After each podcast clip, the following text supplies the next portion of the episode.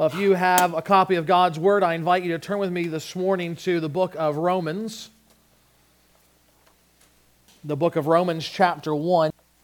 This morning is uh, Reformation Sunday, if you saw it in the bulletin, and that does not mean it's a time to celebrate or venerate uh, saints or any, any people really, but rather to celebrate the work of God through men and women that He used to bring about reform and even revival in His church. Though many voices were calling for uh, such a, a reviving work, a reform of the church in the Middle Ages, God did a unique work through a German monk named Martin Luther. Luther had grown up in church. He had been striving to live a good life as a monk and then as a, uh, a theological teacher. But the more, they studied, the more that he studied the Bible, the more depressed, saddened, even angry at God he became. For he was consumed with guilt for his sin. He thought that in order to be right with God, that he needed to strive for the righteousness of God, that he needed to, to live a life equal to the righteousness of God himself, and he knew that he could never do that. He worked harder and harder to earn God's love, but only found his sins weighing heavier on his soul. But then he found his way in teaching to Paul's letters, and specifically to the letter of the Romans. And there his eyes were opened to see this reality that it is by Christ's righteousness that God will forgive him and save him and bring him to himself. Specifically in Romans 1:16 and 1:17, Luther's eyes were opened by God to see that he was not expected to live up to God's righteousness in order to be saved, but that God would give his own righteousness to his people by faith. And having seen that truth, having believed that truth, having that truth become precious to him, Luther never blinked in the face of adversity. He went from being a frightened, scared monk who could hardly hold the cup of wine in the Lord's Supper to a bold reformer. Historian Michael Reeves says this Luther faced the wrath of the emperor of Germany, the pope, burning at the stake, and the prospect of hell ever after if he was wrong in his beliefs. To all this, he managed to reply, I am bound by the scriptures I have quoted, and my conscience is captive to the word of God. I cannot and will not retract anything, since it is safe nor right to go against conscience. I cannot do otherwise. Here I stand. May God help me. Amen. Luther was not being arrogant in that, but what he was saying is quite the opposite. He had become so captivated, so captivated by the power of God in the gospel to take sinners who deserve hell and to count Christ's righteousness as their own, and so give them freedom from sin, forgiveness of sin, to bring them into the family of God. But he couldn't turn away. He, couldn't, he, couldn't, he couldn't unlearn what his eyes had now seen. And so it was with that gospel message that he desperately clung to in times of trouble. The saving message of God's grace to the work of Christ was his shelter, his fortress that allowed him to endure difficulty and experience a changed life. So, why are we talking about this this Sunday? Well, because it's actually on October 31st in the year 1517 that Luther kind of got the ball rolling with all of this um, somewhat innocuously, thinking he was nailing 95 points of theological debate the church needed to have in light of this rediscovery of the gospel. He was branded a heretic. And what should have been that small tinking of a nail on the door of the church became a sound of thunder that echoed on throughout history, even to today. It was then that the heads of the religious authorities in Rome turned and peasants in the cities looked up. Everything changed by Luther's renewed call to the gospel. He was joined by many, many others across the world who were beginning to see the same things by God's grace. And what's interesting is that just as Luther's personal revival, which spread to church wide reformation, began in the book of Romans. One commentator says most, if not all, of the great revivals and reformations in the history of the church have been directly related to the book of Romans. Now, why is that? Why would Romans have such a profound and powerful effect? I believe quite simply because nowhere else in any of Paul's writings does he so thoroughly present the glory of God and the gospel of Christ. That is the good news of the life, death, resurrection, and ascension of the Lord Jesus Christ for the salvation of sinners. In Christ, the very righteousness of God is put on display for the world and made available to those who turn toward Him in faith. And Paul lays out not only the theology, how we are to understand how that works, how that is possible, and how God has planned it from eternity past, but also the implications of what that means for our lives. How ought we to respond to the gospel? Having responded in faith, how then are we to live? It is, if you ever want to know what it means to live the gospel centered life, it is to the book of Romans that you should turn.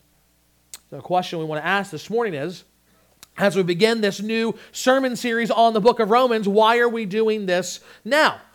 Uh, we were in the middle of a series on the Psalms. Why are we stopping? Well, honestly, it's been largely driven by my upcoming transition from pastoral ministry to missions. And it's quite possible that in a decade or more I might return to pastoral ministry, but there's no guarantee of that.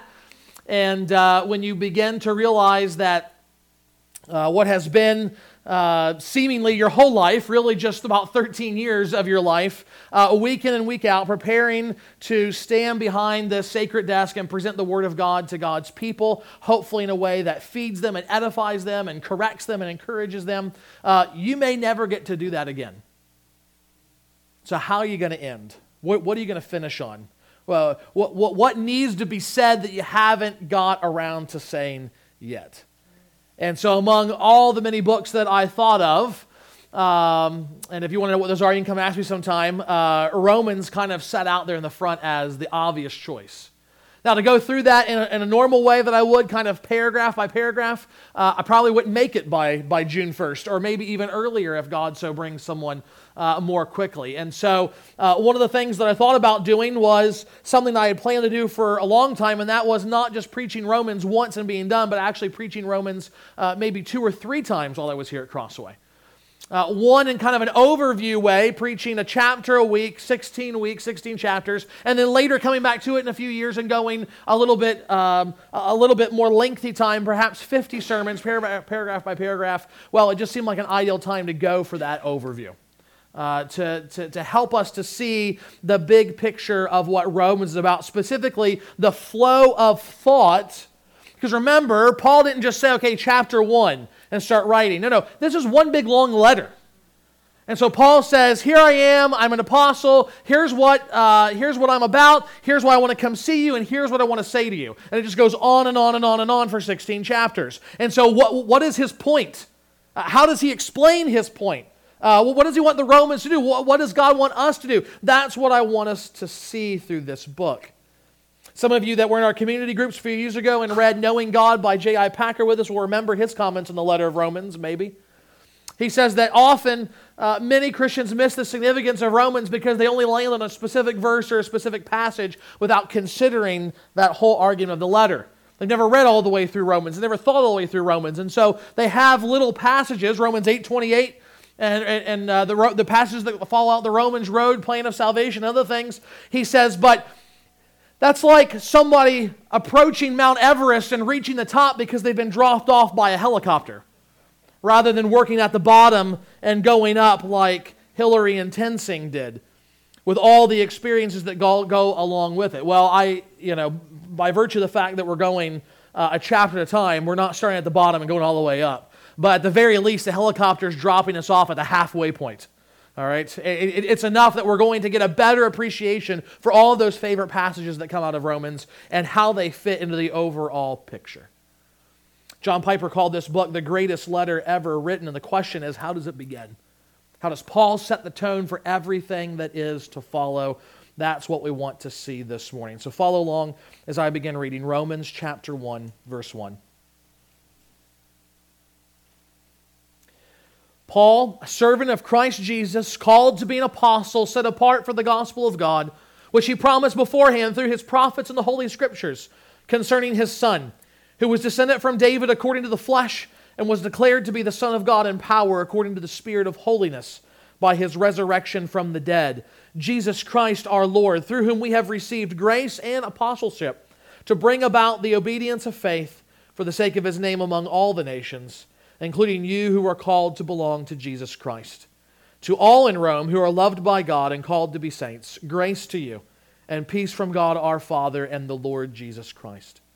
First, I thank my God through Jesus Christ for all of you, because your faith is proclaimed in all the world.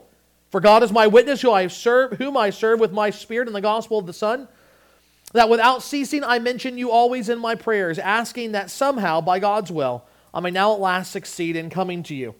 For I long to see you, that I may impart to you some spiritual gift to strengthen you.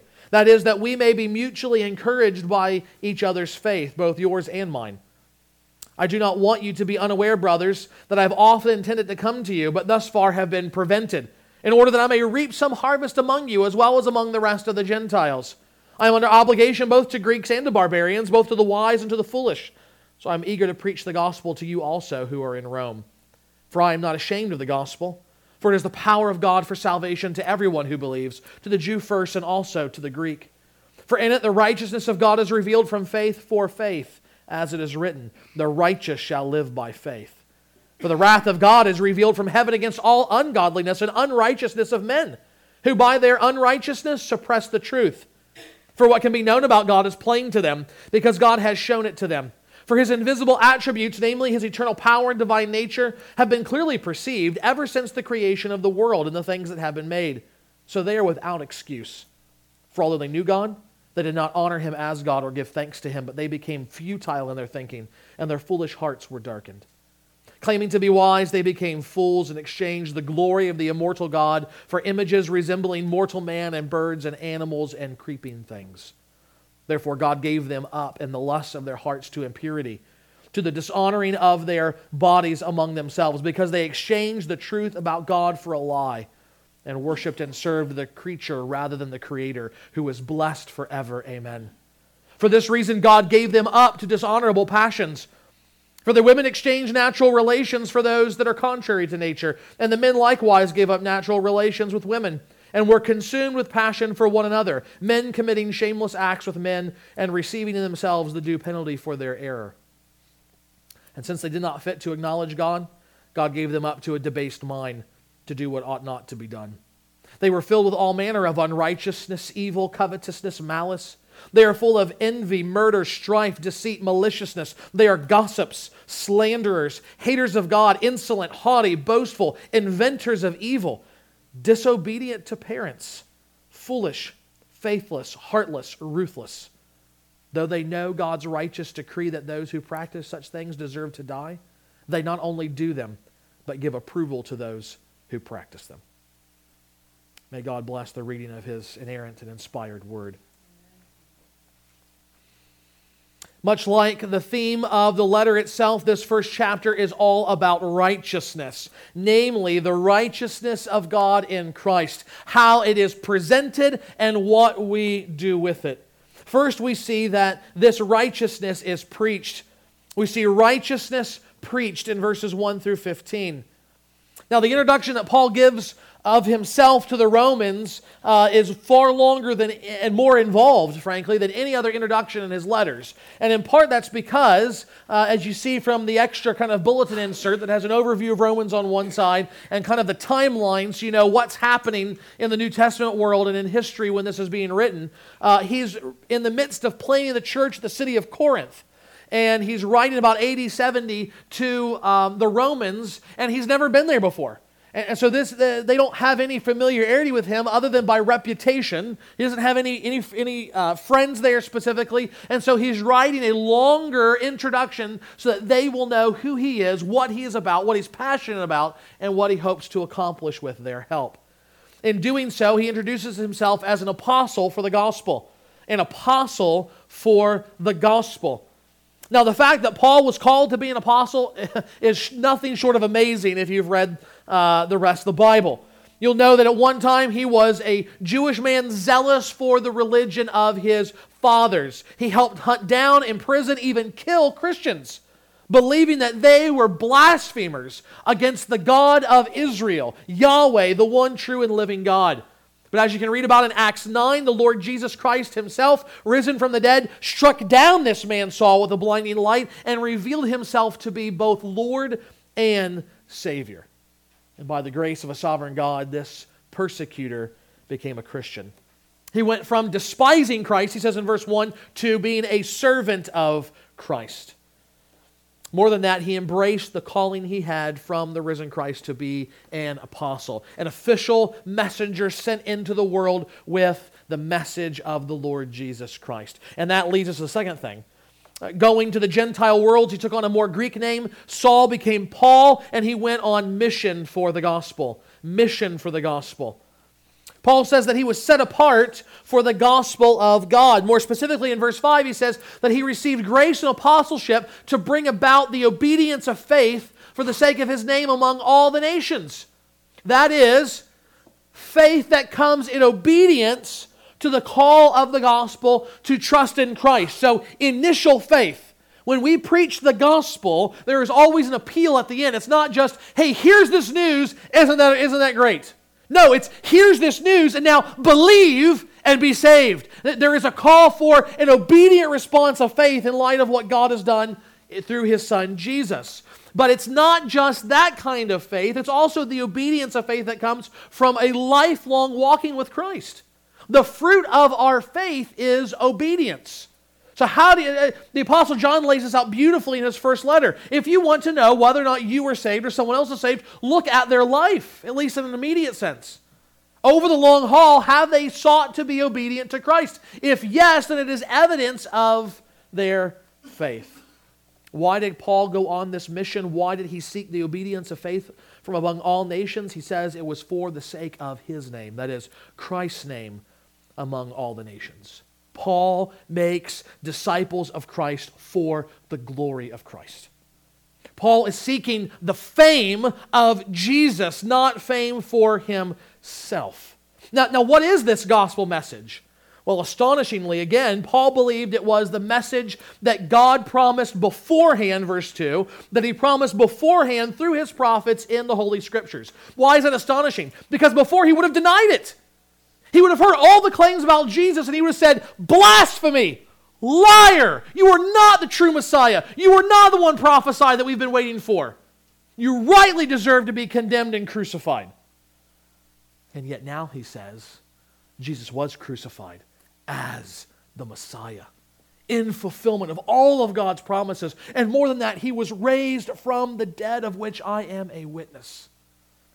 And now I put my faith in him, believing he is the promised Savior King. Thus, the gospel, he says in verses 4 and 5, is all about God's Son, who was descended from David according to the flesh and was declared to be the Son of God in power, according to the Spirit of holiness by his resurrection from the dead.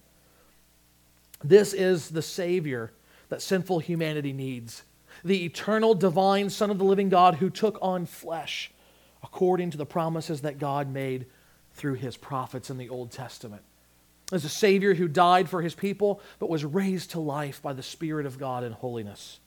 Now, Paul will later unpack how Jesus can be a Savior to sinful humanity through his death and resurrection, beginning in chapter 3 and going through chapters 4 and 5 especially. But notice that Paul wasn't the only preacher of this gospel. As an apostle, he is also con- concerned that others be with him in partnership for the gospel. Partnership for the gospel. In verse 7, Paul acknowledges that he is writing to all those in Rome who are loved by God and called to be saints. That is, the believers who make up the church. Paul not only wished them to know grace and peace from God and the Lord Jesus Christ, but he says that he's thankful for them. He's thankful because they have put their faith in Christ, and that faith is now proclaimed in all the world. Now, this actually begins to show one of the reasons Paul is writing to them. Now, you notice, in contrast to many other uh, messages and series that we did, we, we, didn't lay out all the facts about the letter. Why is he writing? What, what all he, because we see it in these verses. And here is kind of uh, step one, as it were. One of the reasons that Paul is writing. In the, in the background of every book of the Bible, remember, is history. Okay? That the Bible is not somehow, um, you know, disconnected from everything else that, that's going on in the world, right?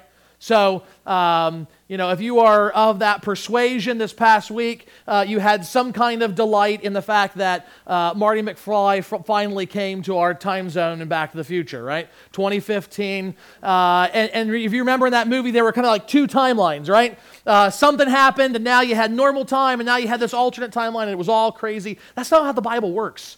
Everything going on in the biblical storyline is happening concurrent with ancient, and, with ancient history.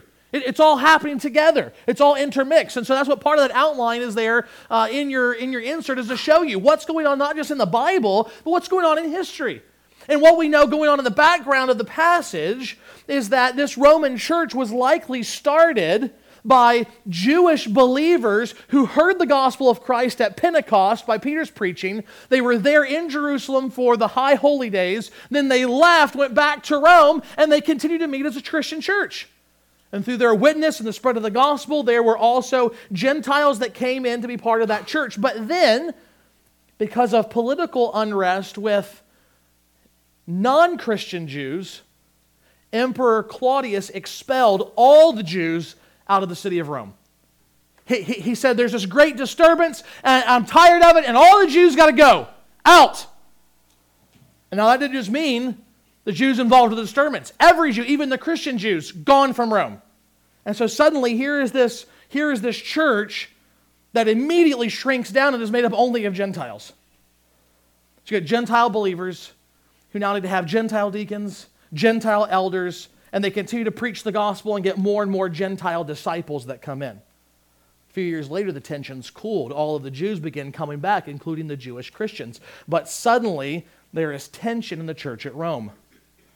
Those that had been in the majority when they left are now in the minority when they come back because the gospel has flourished among the Gentiles. The church is far larger now, and it's composed of, lar- of all Gentiles, and they are the ones in leadership. Moreover, these likely law observing Jews, they would have ate kosher and other things like that, were now thrown together with Gentiles who knew they did not need to, nor did they follow the kosher laws the kind of ethnic distinctions in the old covenant. So you can imagine someone who is kosher sitting down to eat with someone who is not kosher, knowing that they can't even have contact with them. How do you have Christian fellowship? There's tension there. And yet, what does Paul say? Their faith is being proclaimed to all the world. Everyone knows that they're Christians in Rome, that there are Jews and Gentiles both who are Christians. And Paul is wanting them to ask this question of themselves what will your testimony be?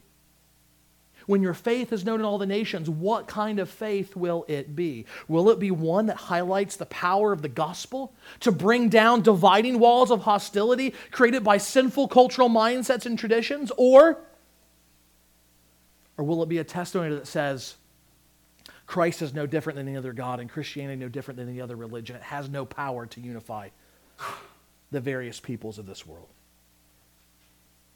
Those questions are incredibly relevant today as we think with great urgency about what it means for Christians to be white and black and Asian and Hispanic. And how do we come together and display unity as the body of Christ? Can Christ unite his people? Is that power of the gospel evident in our church today?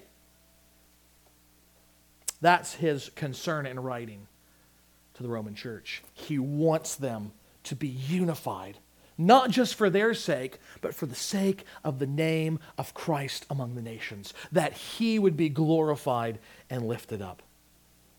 Paul goes on to say that he prays for the Romans. Now, I want you to think about this. We don't have time to chase this down, but just make a note, think about this, and see if something changes uh, in, your, in your normal habits over the next few weeks. Paul's never been to this church. Remember that. Never been to Rome. Doesn't have anybody there, has no connection to this church, but he prays for them.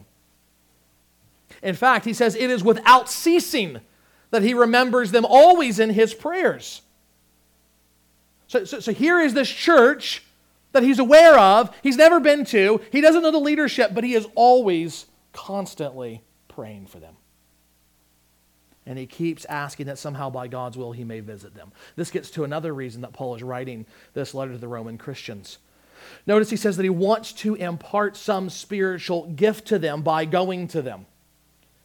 You say, I thought spiritual gifts were given by God's Spirit. Well, yeah, but don't get too technical about it.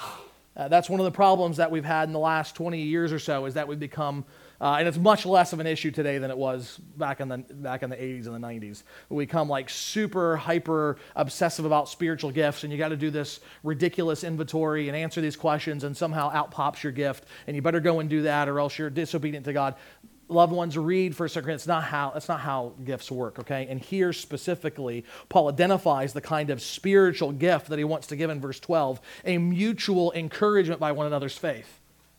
So think about this. When you seek to spend time with God's people, talk about edifying things, speak about what God is doing in your life, maybe even quote a verse or two that you read that week, you are imparting a spiritual gift to that person. You are encouraging their faith. From that fellowship that Paul is seeking to have with them, he's also wanting partnership. He's hinting here at what he makes explicit in chapter 15. Namely, Paul is going to Rome seeking financial help from them. He wants to go and be with them and for they to see firsthand his ministry and then for him to be sent off with financial support. And frankly, given my own trajectory and calling, I have a greater appreciation for Paul in that regard. Paul was supported in his work by God's people, both in churches he started and in others that he had no connection with, like in Rome. That's how he carried out his calling, through the generous and sacrificial giving of God's people. That prayer and financial support, Paul hopes, will allow him to reap harvest among the Romans. He says, I am eager to preach the gospel to you also who are in Rome. What does that mean? Isn't he writing to Romans who are saved? Yes, but that doesn't mean they don't need the preaching of the gospel. You ever wondered why you come here week in and week out and we're, we're talking about all kinds of different things from all parts of the Bible, but what do we always talk about? The gospel of the Lord Jesus Christ. We read it, we sing it, we pray it. Why? Because that is the lifeblood of the Christian life. It's not just something you hear once, you say, okay, I'm done with that, I got it. No, we come back again and again and again because abiding in Christ, trusting in His work, is what gives us confidence and power to say no to sinful desires, to press on in maturity, to joyfully obey God who saved us. So Paul says, I am eager to preach to you, to encourage you, but also to reap a harvest from among you to, to, to land in Rome and to partner with you so that the gospel goes out and all kinds of Gentiles, barbarians, Greeks, and, and more than that, slave and free, and even Jews will come to faith and become a part of your church. So, if we could summarize, this is why Paul is writing Romans based upon what we've seen. It may or may not be worth writing down. Paul is writing to the Romans to introduce himself before he visits them defending the gospel that unifies Jews and Gentiles, hoping the Romans themselves will be unified and thereby becoming partners with him in his mission to the Gentiles, all for the sake of the name of Christ, that his glory might be magnified in them and among the nations. Why? For in Christ the righteousness of God is revealed. That's what we see in verses 16 through 17. We saw righteousness preached, and now we see righteousness revealed. We have uh, with us some of our own partners in ministry this morning. We're thankful for them, Pastors June and Ramon. If you ever get an email from Pastor June, at the bottom, one big verse Romans 1:16. If you ever buy an album from Reach Records, if you're into Christian hip hop, emblazoned somewhere will be a big 116 referencing Romans 1:16. These verses are not just popular, but they are important for this reason. Verses 16 and 17 of Romans 1 are essentially the theme of the letter. This is, this is what the book is about. You get those verses, you're going to understand the letter. Paul is summarizing everything that he said, and he is pivoting to talk about everything that's going to come after that. Paul begins verse 16 by saying, I am not ashamed of the gospel. Now, we might expect him to say that. He's an apostle, right? What else is he going to say? You know, sometimes I'm, I'm a little fearful when it comes to the gospel. I mean, that's just not what we think we're going to hear. But it should not just be something blase that we pass over. I mean, think about his life. Because of preaching the gospel, what did he experience? He was imprisoned in Philippi. He was chased out of Thess- Thessalonica. He was smuggled out of Damascus and Berea. He was laughed at in Athens. He was considered foolish in Corinth. Corinth. He was declared to be a blasphemer and a lawbreaker in Jerusalem and nearly stoned to death in Lystra. Why? All for preaching the gospel. But none of those experiences deter him. None of those experiences make him ashamed of the gospel. And to be honest, that would not have been easy. When archaeologists excavated the ancient ruins of Rome, they found a painting mocking Christianity. They found Roman graffiti mocking Christianity. That was a picture of a slave bowing down before a cross with a donkey on it. Below was this caption Alexamenos worships his God.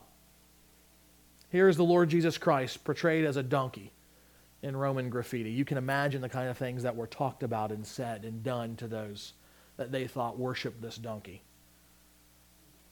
But for Paul and the early Christians, the cross was not something to be embarrassed about. It was not something to be ashamed of. It was something to be cherished. Because the gospel we see is power for salvation. It is power for salvation. That's what Paul says in verse 16. I am not ashamed of the gospel, for, because, here's why I'm not ashamed. It is the power of God for salvation to everyone who believes, to the Jew first and also to the Greek. This is why Paul is passionate to tell everyone he possibly can about the gospel. While he doesn't really care what other people think or do to him, as long as he keeps preaching Christ, because he knows it is that message, that good news, that brings salvation to sinners.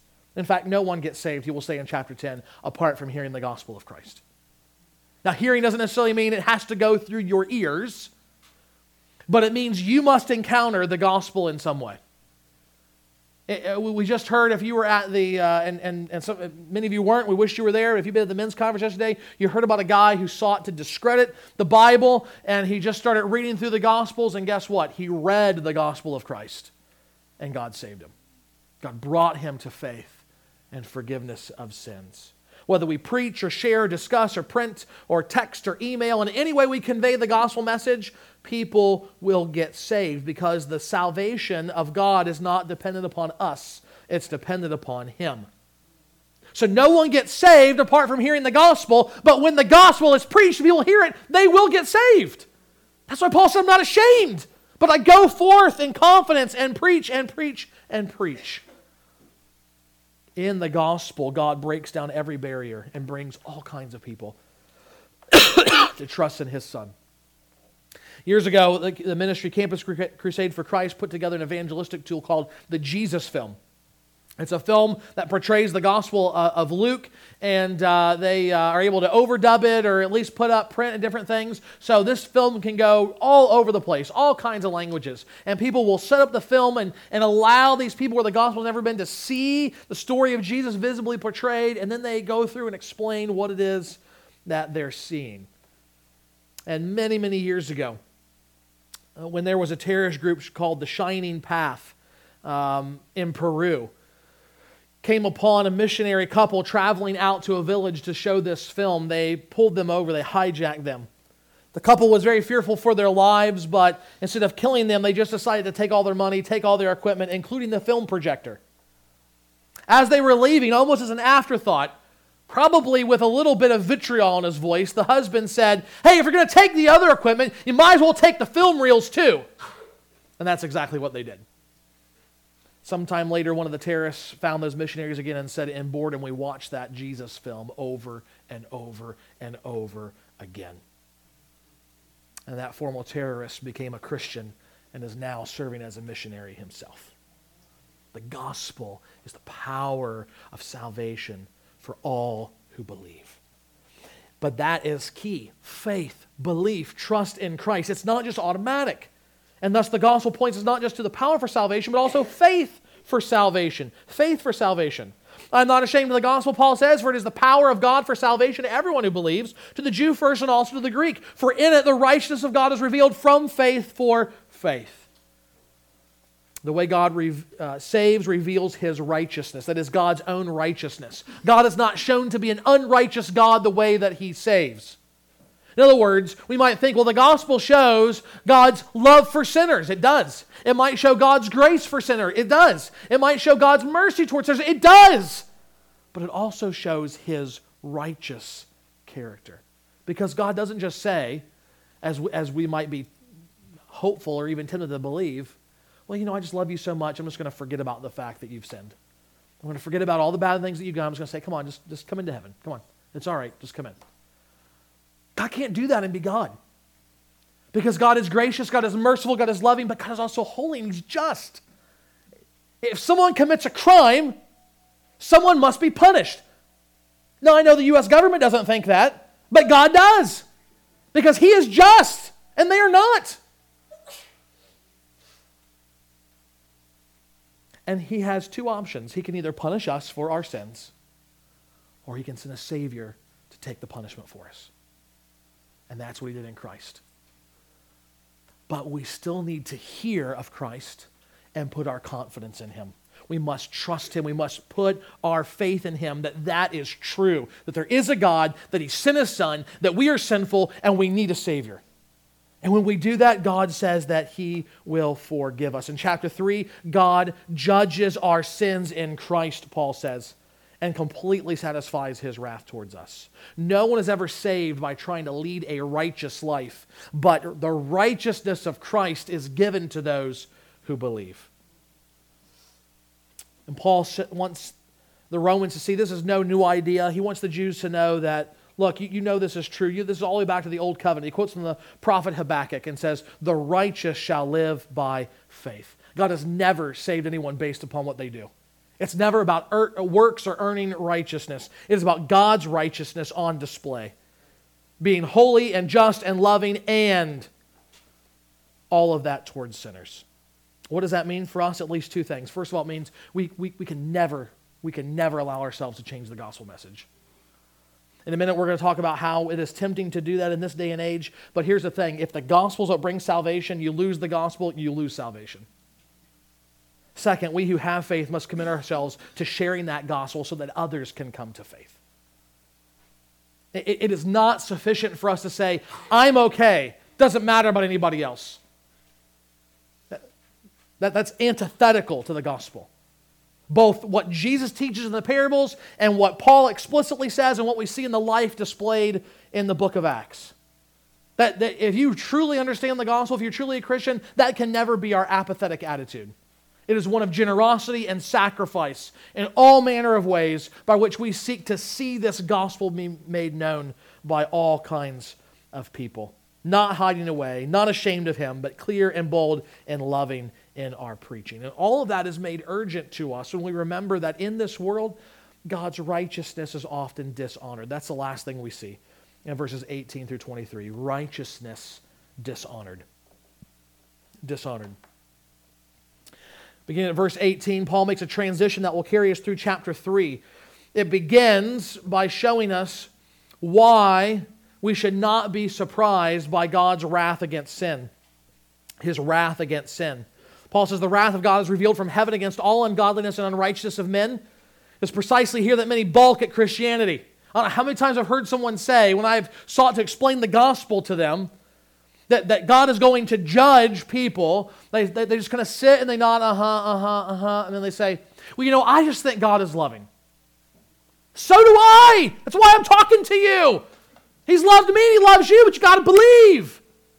And they just cannot get their mind around the fact that, you know what? God's holy, He's going to judge you for your sins. Now, why they can't get that, I don't know, because we have parents, if they're loving, who punish us for our sins.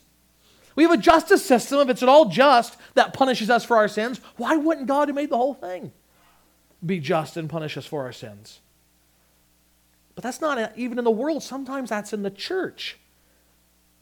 In his commentary, John MacArthur points out that some years ago, an article in the Times of London reported that 14 church study groups in Woodford, England, looked at the Old Testament Psalms and concluded that 84 of them, 84 of the Psalms in the Bible, were, quote, not fit for Christians to sing. They reasoned that the wrath and vengeance reflected in those Psalms were not compatible with Christian gospel, the Christian gospel of love and grace. Certainly, God is not less than a loving and gracious God, but He is certainly more than that as well. I'm not, frankly, I'm not interested in what you think God is like. I'm interested in what God says He's like in His Word. That's why we have the Bible. It is God revealing Himself to us. He's saying, This is what I'm like. This is what I require. This is what I have done for you through the offering of my Son. He makes clear that when His righteous character encounters the unrighteous of men, the result is wrath towards sin. Now, what do we do to deserve wrath? First of all, we deserve wrath because of our willful ignorance. Because of our willful ignorance. Paul says that in their unrighteousness, the ungodly suppress the truth. Verse 19. For what can be known about God is plain to them, because God has shown it to them. For his invisible attributes, namely his eternal power and divine nature, have been clearly perceived ever since the creation of the world and the things that have been made. So they are without excuse.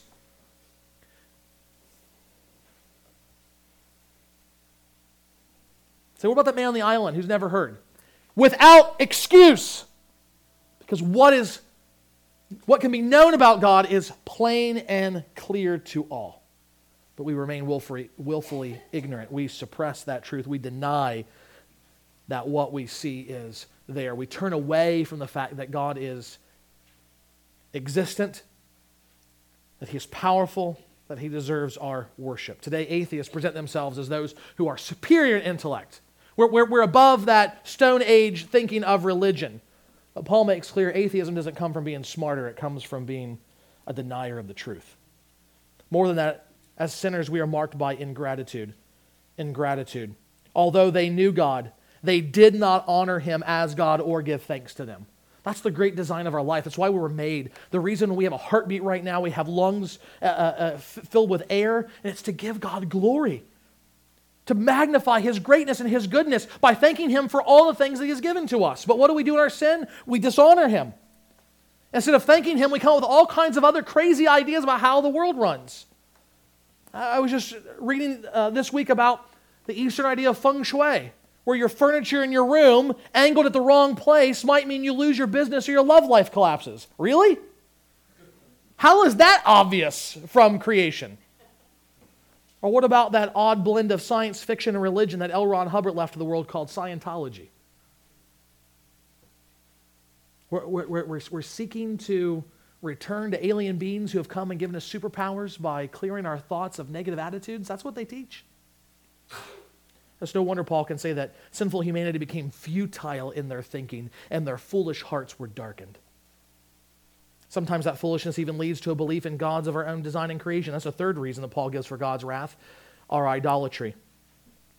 Sin is seen in our idolatry. Verse 22 claiming to be wise, they became fools and exchanged the glory of the immortal God for images resembling mortal man and birds and animals and creeping things. It might be literal gods who are modeled after things in this world, worshipped in the temples designed by human hands, but Martin Luther was right when he said, Whatever your heart clings to and relies on is your God. Think about that.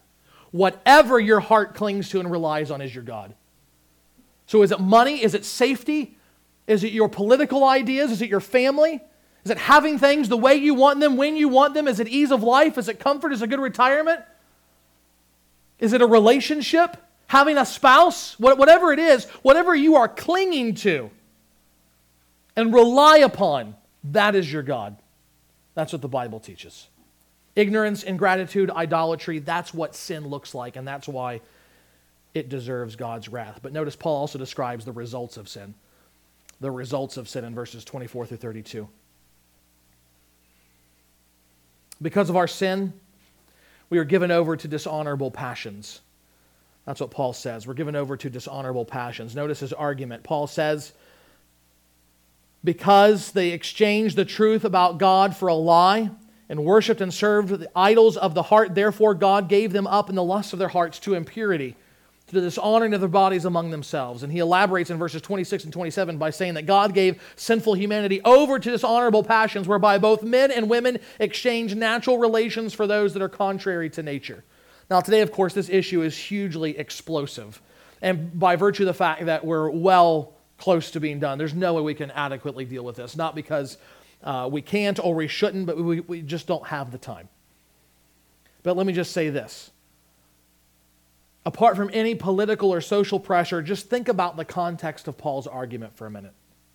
He will go on to point out many other examples of wicked behavior. Young people, did you notice that among all these wicked behaviors, one of the ones that he lists as worthy of God's wrath that reveals a debased mind and a wicked heart is disobedience to parents? Don't take that lightly. Because if you're going to disobey your mom and dad for your life, guess what? You're going to disobey God. That's how we learn how to love and respect and honor and obey God. It's by the parents that He gives us. And sometimes I know, young people, parents are crummy because I am one. I'm a parent, and I know we can be uh, complete idiots sometimes, and we don't always get it right. But that does not alleviate you of responsibility of being disobedient. That's what the Bible says. Why single out this issue here? Why single out homosexuality? The whole thrust of his argument has been the rejection of God and his glory. And what more clearly shows the inversion of God's good design and creative authority than homosexual sin? When God created the world, he said to every living creature, including you and me, be fruitful multiply and fill the earth. Those that engage in homosexuality can't do that. I mean, just on a biological level. I mean, if, if you are here and you say, I don't believe this Bible stuff, fine. Are you a Darwinian evolutionist? How does life continue if all creatures are homosexual in nature? Doesn't work. That's not the way God has designed creation to be. And it is one of the most obvious examples of rebellion against God's design. That's why Paul points it out. It's not because it's, it, it, it's so terrible of a sin that it's unforgivable. No, it is forgivable. Paul writes the Corinthians. He talks about homosexuality and he says, and su- among many other sins, and he says, and such were some of you, but you were washed, you were justified by faith in Christ. Homosexuality is not an illness, it's not a choice. Paul says it's the fruit of idolatry. But even idolatry is forgivable. Paul was an idolater. He worshiped his own sense of righteousness before God. He thought he worshiped the one true God, but he really worshiped himself. And you know what? God only forgave him for his murderous, zealous intentions, but he made him an apostle of Christ. This morning, if you're struggling with that, if you're struggling with same sex attraction, don't, don't, don't hide it. Don't, don't, try and stuff it away and, and, be, and be fearful.